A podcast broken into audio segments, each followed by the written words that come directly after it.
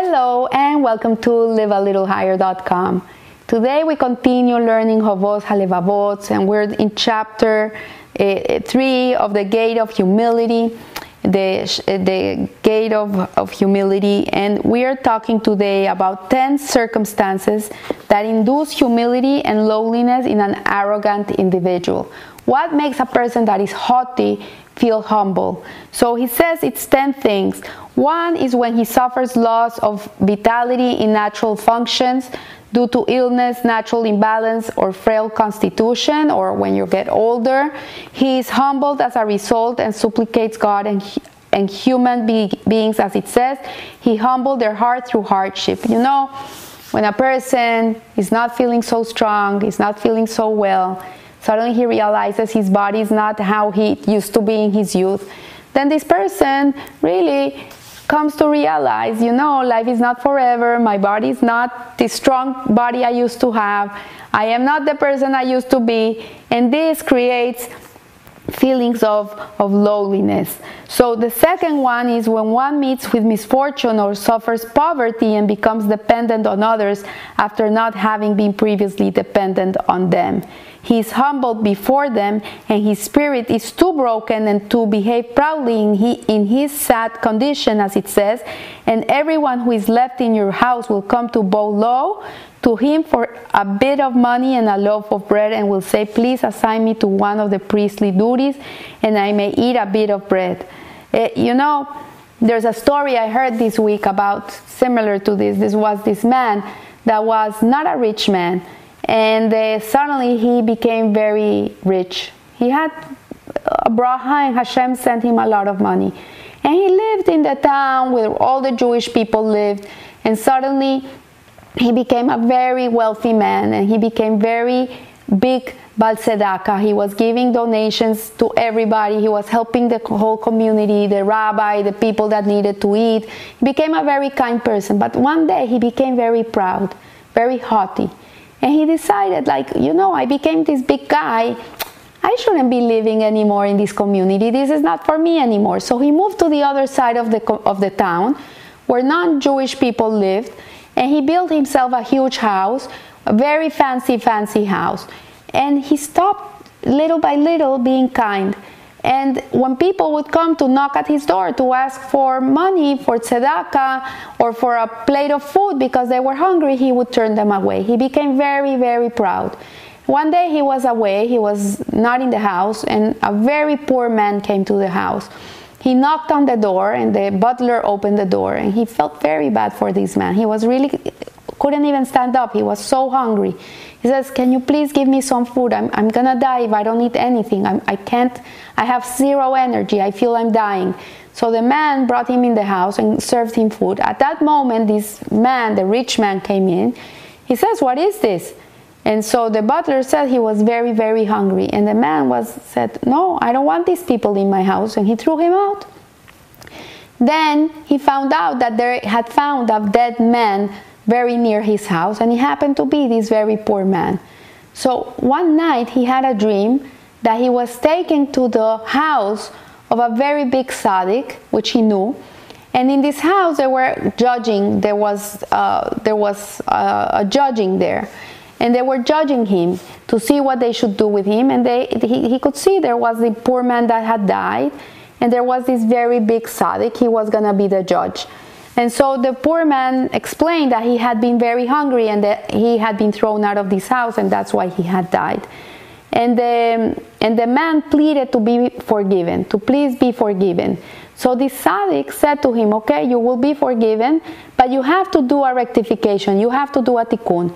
You have to sell your house, and half of it you have to give it to the widow of this man so she can have food and a home for her kids and herself, and you will live with half of what you have. And by doing this, you will be able to rectify what you did. So the man woke up from this dream, and he was like, oh my God, what was this? It was so real. So he knew this tzaddik. He knew him from other people talking about this tzaddik. So he went to the house of this tzaddik, and when he came there, he saw it was the same exact house. He was brought inside, and it was the same furniture, the same house, and he saw the tzaddik. He was sitting learning Torah with some other people, and then suddenly he stood up and went up to him and he said, I had a dream with you. And the rabbi said, it's all true. You have to do what I told you. That's the only way that you can rectify your soul.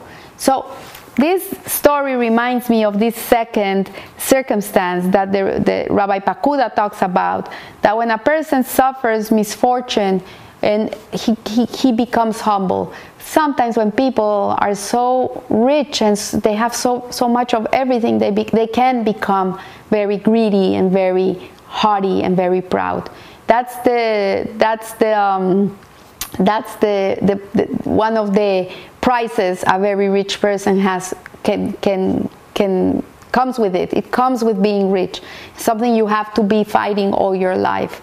So when another person showers him with favor and shows him much kindness, he humbles himself before him, as it says, many court the favor of the generous man, and everyone is a friend of a man who gives. So this is also something that makes a proud person humble, when another person shows him favor and kindness.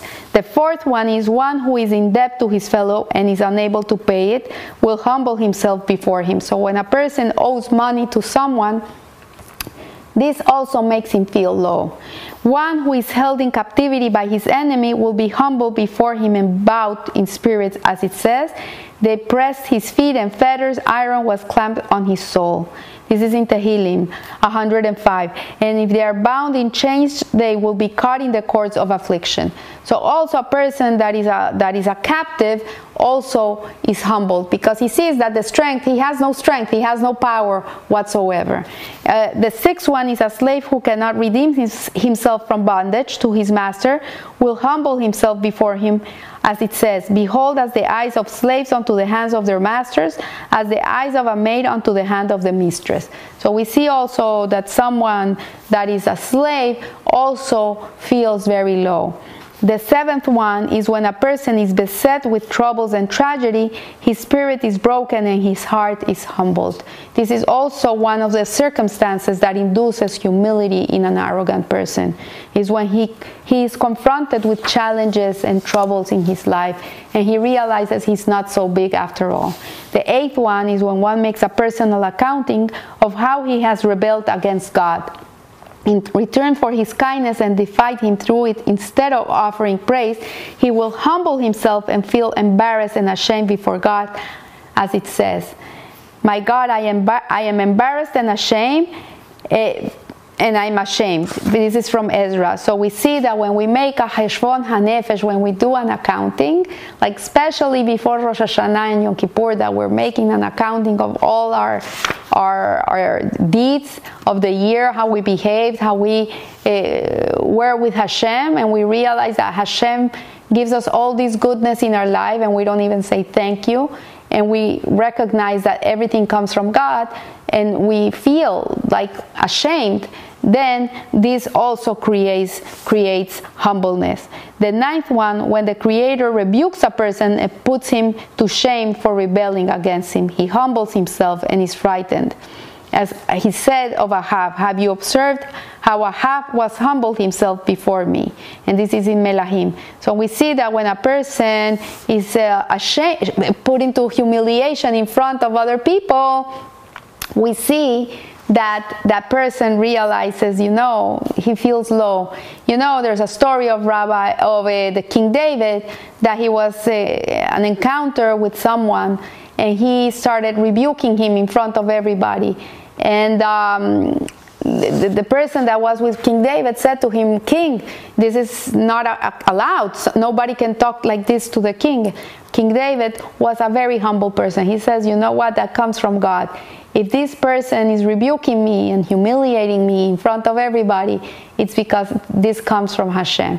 I have to take it. And we can see the greatness of King David, because he was a true humble person. And with the last one says, when a man feels that death is approaching and his day is coming, and he thinks of the terror of death and of the final judgment and reckoning, he will feel humbled and bowed, and will think little of himself, and he will regret that his days have passed and that his life is coming to an end without his providing himself with good deeds to precede him when he sets out on his journey.